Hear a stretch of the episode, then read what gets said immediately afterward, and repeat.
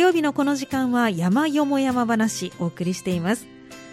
第1週の今日は里山のお話です。今週もゲストをお迎えしています。有馬富士里森の会事務局有馬富士公園コーディネーターの遠藤さんです。遠藤さんこんにちは。はいこんにちは。今日はどうぞよろしくお願いいたします。よろしくお願いしますさあ今日は遠藤さんにお越しいただいてあの三田町博で行われる親子で楽しむ秋の有馬富士公園里山探検と畑で収穫体験というねイベントについてご紹介いただこうと思うんですけれどもまずはちょっと遠藤さんご自身のことをお聞きしたいなと思うんですが遠藤さんは、えー有馬富士里森の会の方でいらっしゃってそして有馬富士公園のコーディネーターでもいらっしゃるということなんですけれどもあのこの有馬富士公園コーディネーターというのはどんなお仕事をされていらっしゃるんですか？はい、えー私所属はですねあの人と自然の博物館、はい。一博にいるんですけども、ええ。そちらからですねあの県立有馬富士公園の方にまあコーディネーターという形で行かせていただいておりまして、ええ。でこちらの有馬富士公園はさまざまな住民さんのいろんなグループですね、はい。まあ、ボランティアさんたちが活動しておりますので、ええ。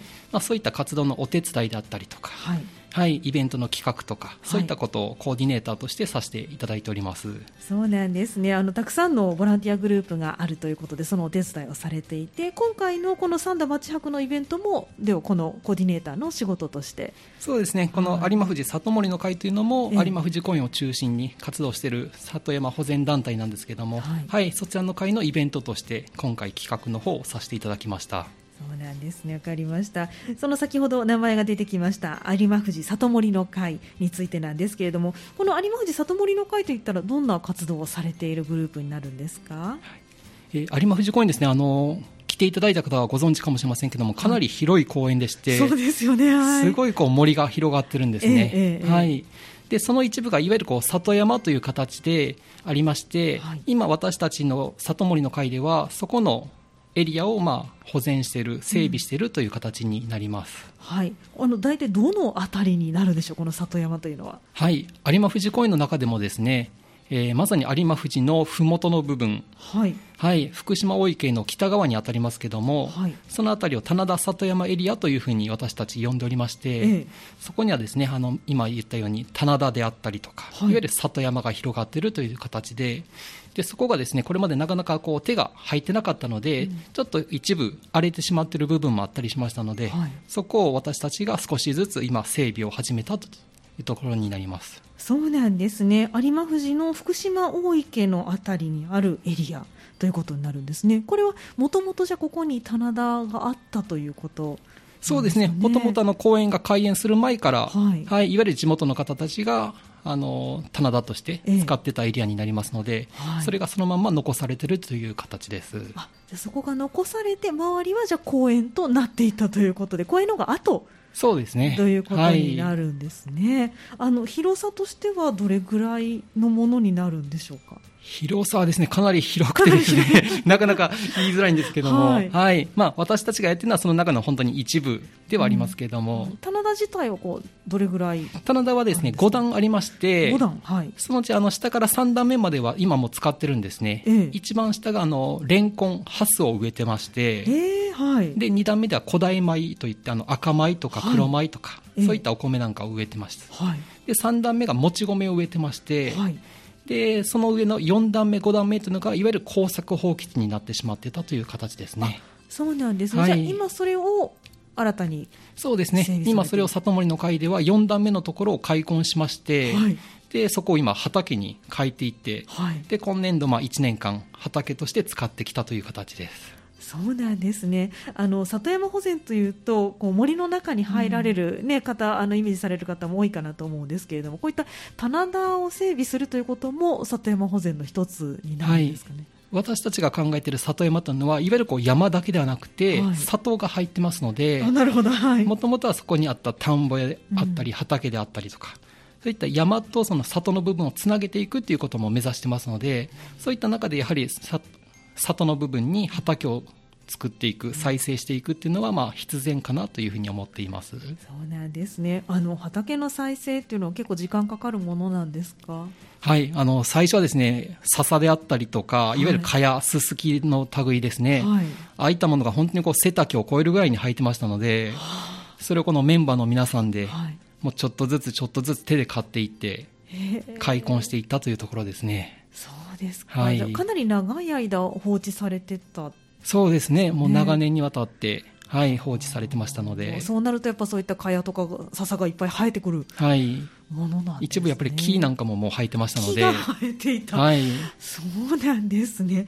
じゃあ皆さんその中ご苦労もね終わりだったかと思いますけれどもじゃあ今3段目まではもう完全に使ってて4段目を今畑に戻したという形ですねでその後じゃあ4段目がうまくいったら今度5段目も。そうですね。目標をじゃあ立ててらっしゃるということですよね。まあ、今あの笹とか茅がね生えてきてっていうお話もありましたけれども、まあ、今里山全体の問題としてまあこういった畑とかがね少なくなってきてあのイノシシとか鹿とかがこうだんだん市街地の方に出てきてるとかまあ畑を荒らしたりとかっていう問題も多く出てきますけれどもこの有馬藤野公園の棚田ではそういったことは問題としてはあるんですか？えっと、山の方にはですねやっぱり鹿なんか、はい。あとはイノシシですね、はい。そういったものがいる形跡はたくさんありますね。形跡はある。はい。といなかなかこううん姿をそのまま見ることは少ないですけども、そうなんね。どうしてもこう活動時間がですね、はい。あのまあ夜に主に動いてたりしますので、はい。そういった部分で姿はなかなか見ないですけども、ええ。やはりあの糞があったりとかですね、はい、そういったものっていうのはたくさんあります。そうですか、イノシシ、鹿、はい、ほはい。まあ他にもたくさんいろんな生き物がいますね。あそうなんですね、外来生物の影響なんかはあるんですか、外来生物でいうとアライグマであったりとかヌートリアっていうのもやはりこの池の周りにはいますのでそういったものの足跡であったりとかっていうのはええ。やはり見ることがありますね、そうですか、まあ、でもやっぱ実際になかなか動物に出会うということは少ない、そうですね。うん。なかなかやっぱりこう昼間にわ我々活動してますのでうん。そうなると動物を間近に見るっていうのはそんなに多くは実はなくてですうね、ん。まあ、でもその形跡は感じられるということで、それもまたでもあの自然の、ね、流れでどんな生き物がいるのかって見るのも、また興味深いことですよね。わ、かりました。じゃあその、えー有馬富士公園で里山活動をされている有馬富士里森の会の皆さんが行う今回のイベントですけれども、えー三田町博で行われる親子で楽しむ秋の有馬富士公園。そして里山探検と畑で収穫体験というふうにタイトルがついているんですけれどもまずはこの里山体験というのはどんなことをするんでしょうか？はい。はい。えー我々がですねこの活動している里山の部分ですけれども、はいあの本当にもともとはですね先ほど言ったように荒れてしまっててなかなかこう、一歩入ることすらも難しい山でしたけども、ね。今ようやくですね、はい。だいぶあの安全に入れるようになってきましたので、ええ。でそこにですね今あの里山散策ルートという形で、はい。まあ、本当に1周300メートルぐらいの短いコースですけども、はい。一周ぐるりと回れるようなコースを作ってますので、ええ。今回皆さんでそこを歩きながら先ほど言った生き物の痕跡であったりとかですね、まあ、里山のことであったりとかそんなことをお話ししながらはい。歩いてみたいなというふうに考えています。そうなんですね。一周が300メートルほど、まあ、でも300メートルと距離だけ聞くと短いような気がしますけれども300メートル整備するって大変ですよね。そうですね。やはり干ばつであったりとか、はい、であの柵を作ってましてあそうなんですか、はい、あの本当にこう最初はどこを歩いていいのかすら分かんないような木が生い茂っている状態でしたので、はい。そのルートになるとこの木を間伐して、はい。でその横にこう柵を設けて、はい、だんだんと歩きやすくしていってるという形ですね。あそうなんですね。あの有馬富士自体はね山登りハイキングで行かれる方も結構たくさんいらっしゃると思うんですけどそことはまた違うエリアになるということですか？そうですね。その有馬富士の麓ではあるんですけども、はい。なかなか多分一般の来園者の方が入るところではないかなと思ってますので。そうなんですね、はい、これはあの特別に許可がいる？許可は特に必要なくて、あの基本的にはどなたでも入ってはいただけるんですけども、うん。まだまだこう整備途中で、やっぱりちょっとこう危ない木なんかもありますので、うん。まだこうちょっと安心して入れる状況ではないところですね。なので、こういったイベントの際に来ていただけると、あの入りやすいかなと思います。そうですか。じゃあ、となると、その有馬富士のハイキングコースとはまた違った雰囲気を味わえる？うん。そうですね。うんそうなんですね。じゃあ、いろんなね、あの、植生もあると思いますので、そのところ、これは何かお話とかいただけるんですか？探検してる間というのは。そうですね。あの、いろんなもちろんね、木なんかもありますし、ははいい、そういったところはお話ししながら、で、もともとこう、里山っていうのが私たちの暮らしとつながってた部分ですよね。うんなかなか今はこう、里山といってもこう、生活と、まあ、切り離されてるというか関係ないというか、はい必要ないというかそういうふうになってしまってますけどももともとはそこはおそらく薪であったりとかそういったものを取るための森でありましたので、ええまあ、そういったところのお話なんかもしていきたいなと思ってます。ですね。なんかこう有馬富士身近にある場所でね公園として私たちこうイメージがありますけれども、そこにはもともとは生活の場があったということそうですでねすよね。じゃあその生活の場もあったこう痕跡みたいなものもはい見られるはいことなんですね。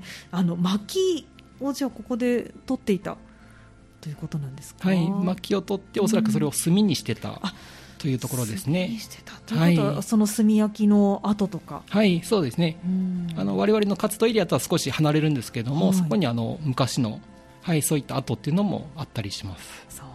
ですね。ではあの昔のね生活もぜひ垣間見ながら、はい、歩いていただけたらと思います。大体どれぐらいの時間で予定されてるんですか、このはい探検自体は。えっと、イベント自体はですね9時半から12時ぐらいの、まあ、2時間半ぐらいを予定してはいますけども、はい、そうですね、まあ、そのうちの1時間ぐらい、はいはい、森に入っていこうかなというふうに思っています。はい、じゃあゆっくり歩きながらということですね。はい、今回の子どもたちがまあ主な対象ですので、うんうんはいはいもうゆっくりと安全にというところは、はいやっていきたいと思います。はい、あの何か服装とか気をつけた方がいいことってありますか？やはりあの森の中に入りますので、ええ基本的にこう肌が出ないようなうん長袖、長ズボンですね、まあ、そういったところはやっていただいて、はいまあ、あとはあの森に入るときにはヘルメットなんかもかぶりますのであ、そうなんですね。はい、それはあのこちらでご用意しますので、はいはい大丈夫です、はい、わかりました。靴はじゃあ運動靴、そうですね、歩きやすいようにしてもらった方がいいかと思います。長靴でなくてもいいですね。はい、なくても大大丈夫ということですね。はい、わかりました。さあ、そしてもう一つは、あの畑で収穫体験が行われるということで、これは一体どんな作物を収穫される予定なんでしょう？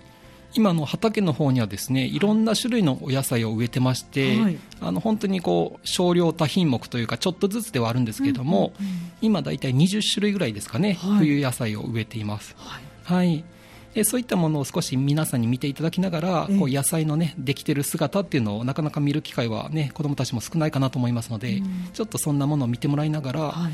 収穫なんかも少ししてもらおうかなとは思ってますけども、はいなかなかですねあの収穫が思うようにできてない部分もありまして まあ野菜ですからね。そうですはねやっぱりこう1年目の畑なので、はい。あのまあどういったものが育つかっていうのがまだまだ難しい部分がありますし、はい。あとはあの先ほどの生き物つながりで言うとですね、あのいろんなものの葉っぱがはい食べられてしまうんですね、葉っぱが食べられる、それは野菜の葉っぱがそうですね食べられてしまう。はい。おそらくはある生き物がうん。畑に入ってきてしまってはい。食べてるんじゃないかなと思っています、はい。ある生き物とは、おそらくはですねおそらく。ウサギかなと思ってます。サはい。っていうことは結構食べられちゃってる。そうですね。結構食べられてますね。しますね、そうなると。はい。あ、うさぎもいる？はい、ウサギ自体はですね、あの、姿を何度も見てますので、あの、ね。このエリアにいるのはいるんですけども、ええええ。なかなか畑で見たことはなくてですね、はい。はい。でもおそらく、あの、食べた後を見ると、うんウサギじゃないかなという形がしてて、やっぱり葉っぱを食べられてしまうとなかなかね、お野菜も、そうまく育ちませんのでええちょっとそのあたりが今年苦戦しているところではあります。はあ、そうなんですね。えっとうさぎは野うさぎ。はい、野ウサギですね野生の、はい、ウサギですね。はあ、そうなんですね。でも今までね畑がなかった場所にそうやって美味しそうな野菜がうんできてるとうさぎさんもちょっとこう匂いを嗅いで来てしまう可能性ははいありますよね。はあそうなんですね。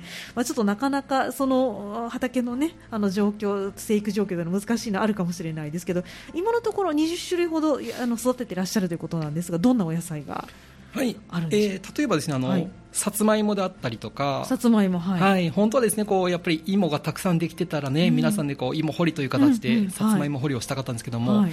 ちょっとなかなかそれは少ないかもしれませんね。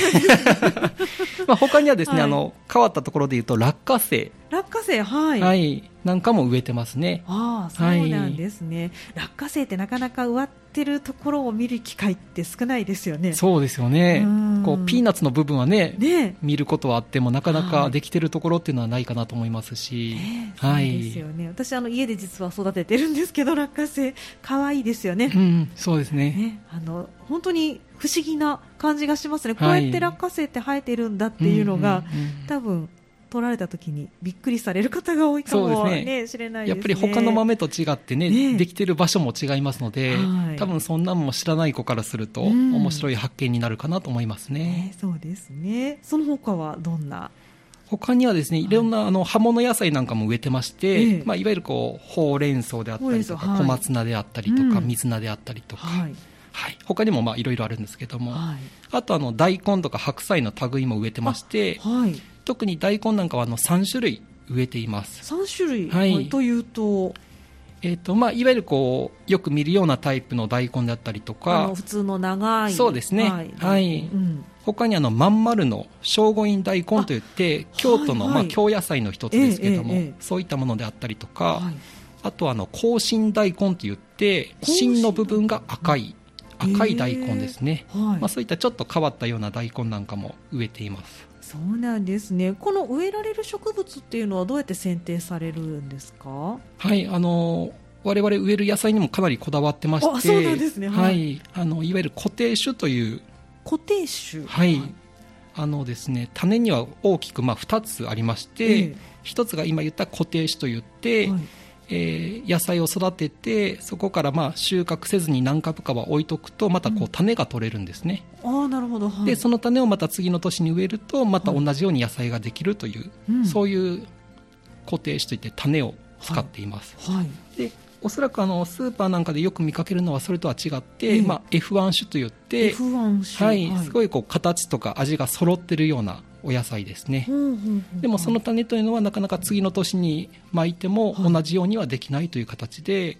あそうなんですか、はい、いわゆるこう農家さんが扱う種と、まあ、我々のようなやり方で扱う種というのはちょっと違いますので、はい、ここでは全て固定種を使ってその種から全て育てるっていうことをやっています。へえそうなんですね。面白いですね。面白いですけど大変ですね。いやなかなか種を取るのが難しい。そうですね。ものによってはやっぱり難しいですし、はい。まずその苗を作るところがもう大変では約あの苗反作なんていうふうにも言われますけどあ、も苗反作？はい、もう苗を作ることが、まあ、言えばその半分の道のりを来たという形ですね。そういうはい。苗を作ることがすごい大切で、はい。そこでこう大きく成長するかというのがまあ決まってしまうというか。はい、あそうなんですね、まあ、先ほどあの F1 種の方であれば、まあ揃っていて、えー形、大きさというのが揃うものが大体取りやすいというお話がありましたけど固定種になるとそれも難しいかもしれない。そうですね。あの、まあ、うん我々一人一人の顔が違うようにはい個性がありますので、はい同じ野菜でもやっぱり一株一株ずつはい少しずつこう変わっていくという。へーはいそうなんですね。これはどうしてあのこの固定種にこだわりがおありなんですかね？やっぱりその種取りをできるというところが大きくて、はい。はい、一度育ててそこから種を取ればまた来年、再来年というふうに育てていくことができますので、はい。はい、で F1 種の場合は種を取っても次の年にはあまりそうですね、同じような野菜は作れないので、また新たに種を買ってくるという形になりますね。はい。となると循環式ではないということになるんですよね。やっぱり我々がこう環境を守る取り組みの一環としてこの畑なんかもしてますので、うんやっぱりそのあたりはすごいこだわって、へはい、させてもらってます。ーそうですか。じゃあこの元々の一番最初となるとその固定種の種を買ってきてすそうですね形になるんですかね。はい、そういったあの固定種だけを扱っている種苗メーカーさんなんかもありますので、種屋さんですね。はいはい、そういったところから取り寄せたりとか、はいあとは、うん私個人がずっと育ててましたのであ、そうなんですか。すごい。はい。自分が取ってきたその種をはいここでも使わせてもらってます。そうなんですね。あの遠藤さんご自身でその種をということでおっしゃってましたけど、ご自宅で何株か、そうですね、あのはい近くでまあ畑をやってますので、はいはい、そこで育てて取った種を、そうですか。大体何何年くらいかかってあのうまくできるようになるものなんですかね。なかなか難しいですけどね、はい。まだまだ私もあの素人ですけども、はい、でも、ものによってはもうやっぱり何年も種取りを自分の中でしてて、はい。はい、だいぶこうそこの環境に合ってきた種っていうのもありますので、環境に合う合わないってことも可能性としてはある。そうですね、やっぱり種がそこの環境を覚えていくというか、記憶していくというか、はい。それによって種がこう合わせていく、そこの環境に合わせていくっていう形になりますので、そうなんですね。面白いですね、まあ、今日本全国ねどこでもいろんな野菜をうん季節問わず食べることができますけれども、やっぱりその季節であったりとか、土地柄であったりとか、うん気候であったりとかそれに合わせて育てるというのが自然な形そうですね。でやっぱりこう、旬っていうものがね、なかなかこうんう、スーパーだと分かりにくくなってしまってますけども、ええええこうやって自分の手で育てると、はい今この時期はこの野菜が取れるんだっていうことがね、本当にこう、分かりますので、うんなんかそんなことも子供たちにはい知っていただけたらいいなと思ってます。ねそうですね。いや、面白いですね。そういったこともされてらっしゃるということで。はい、わかりました。まあ、あの、当日行われる日にどんな野菜が取れるかというのは、もうお楽しみっていそううですね。感じですかね。そうしていきましょうか。まあ、生育状況にも寄ってくるということもありますもんね。まあ、あの、目指しとしては、大体こんなものが取りたいなというのは、はい、あの、はいまあ、さつまいもがまだその時期までいけたら、さつまいもはね、皆さんで掘りたいなと思ってますし、あの、さっき言った落花生なんかもね、はい。せっかくなので、皆さんと掘れたらいいなと思ってます。あとは、あの、いろんな葉物なんかもね、あの、はたくさんありますので、はい。まあ、そういったものを少し収穫してもらってという形で考えています。それも収穫したものは持ち帰り、はい、そうですね、もちろん持って帰っていただいて、ぜひ食べていただきたいなと思ってます。はい、わかりました。じゃあこの日は、まあ、里山を探検することと、そして畑で収穫体験をするということで、一日、まあ、半日かけて里山を満喫するような、はいそんな形になるんですよね。さあ、この三田町博で行われるこのイベントですけれども、あの、親子でとなっていますけれども、これは対象は親子ペアそうですになるんですかね。はい、ペアというか、まあ、家族ね、あのはい。全員にご参加いただきたいなと思ってますけれども、うん。今回、主な対象としては小学生以上というふうにしておりますので、ははいい、まあ、小学生がいらっしゃるようなご家族にうん来ていただいて、はいでまたその弟さん、妹さんがいらっしゃる場合にはね、もちろん連れてきていただいてという形で考えています。はい、ですので、まあ、親子2人ではなくて、まあ、ご家族全員でももちろん OK ということですねすね。わかりました。あのいつ行われるんでしょうか？はい、こちらがですね、今月の末になりまして、はい11月の28日日曜日になります。はい、11月28日日曜日ですね。先ほどお時間おっしゃってましたけど、9時30分から、えー12時までとはいいうことで、集合時間はもう少し早いですかね？そうですね、あの、まあ、集合時間の10分前になりますので、ははいい。その時間に集まっていただいて、はいみんなでこの棚田里山エリアの方に歩いて移動するという形になります。はい、わかりました。料金は必要なんでしょうか？料金はですね、あの、一家族1000円いただこうと思ってますので、はいはい。一家族で一家族ですはいそうですが必要ということですね。はい、わ、かりました。あの申し込みの方法なんですが、どのような形で？はい。今回メールの方で受付の方をさせていただきます。はい。で、我々ですね、里森の会のメールアドレスの方に送っていただければ、はいそちらで申し込みというふうになります。はい、ではあのなかなか口頭では難しいかもしれませんがメールアドレスを伺っておいていいですか？はい。はいえーメールアドレスが、えー、有馬ですね。有馬ははい。有馬里森はい、有馬ドット里森はい、アットマーク gmail.com はい、有馬ドット里森アットマーク gmail ドットコム。ということですね。全部小文字で。そうですね。はい。こちらのメールのみ。はい。という形ですね。はい。わかりました。締め切り日というのはありますか？締め切りは、えっとイベントの1週間前になりますね、はい。ということは11月の21日。えー20日かな？ではい今回ですね、20あの、はい。ありがたいことにはい、すごい申し込みがたくさん来ておりまして、ね。はい。ちょっと今回、あの、抽選という形にさせていただこうかなと思ってますので、そうですか。は。はい。いじゃあ、ちょっともう抽選になる確率は高いと思って。そうですね。はい、わかります。あの、大体何組ぐらい予定としては？えっ、と、はい。一応定員が20名ぐらいで考えてますので、ええ。まあ、あの、家族様の人数によってあれですけども、ははい。い。ただ、今もうすでにですね、あの、50名ぐらいの方が、はい、申し込みされてますので、そうなんですね。すごく人気のイベントですね。そうですね。ありがたいことに。ねとなると、あの、この三田町博以外でもまたイベントされたくなりますね。そうですね、あの、里森の会としてもね、今後はいろんなイベントをしていきたいなと思ってますので、もし、あの、今回がね、はいちょっと抽選漏れという形になっても、うんまた次回、何かのイベントでお越しいただきたいなと思っています。はい、わかりました。はい、では、あの、遠藤さん、最後にリスナーの皆さんに一言メッセージをお願いしたいと思います。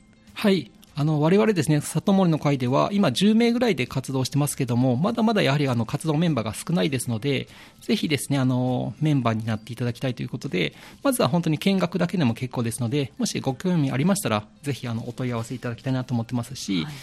えー、今申し上げたように、里森の会としてもね、これからあのこの森をもっともっと整備して、いろんなイベントなんかもしていきたいなと思ってますので、またそういったところにも皆さんご参加いただきたいなと思っております、はい、あのちなみに年齢とかの制限というのはあるんですか？そういったものは一切ございませんので、はい、もう本当にね興味持っていただければ、はい、ぜひぜひという形です。あのお若い方でも、はい、年齢が高くても大丈夫、はい、ということなんですね。あのお問い合わせを先ほどおっしゃってくださったメールアドレスそうですね、はい、そちらの方にお願いします。はい、わかりました。また今回のこのイベントをね、機会に興味持った持ってくださる方が増えるといいですよね。嬉しいですね。はい、わかりました。今日は有馬富士里森の会事務局から有馬富士公園コーディネーターの遠藤さんにお越しいただいて三田町博11月28日日曜日に行われる親子で楽しむ秋の有馬富士公園里山探検と畑で収穫体験についてご紹介いただきました。遠藤さん今日どうもありがとうございました。ありがとうございました。以上山よも山話のコーナーでした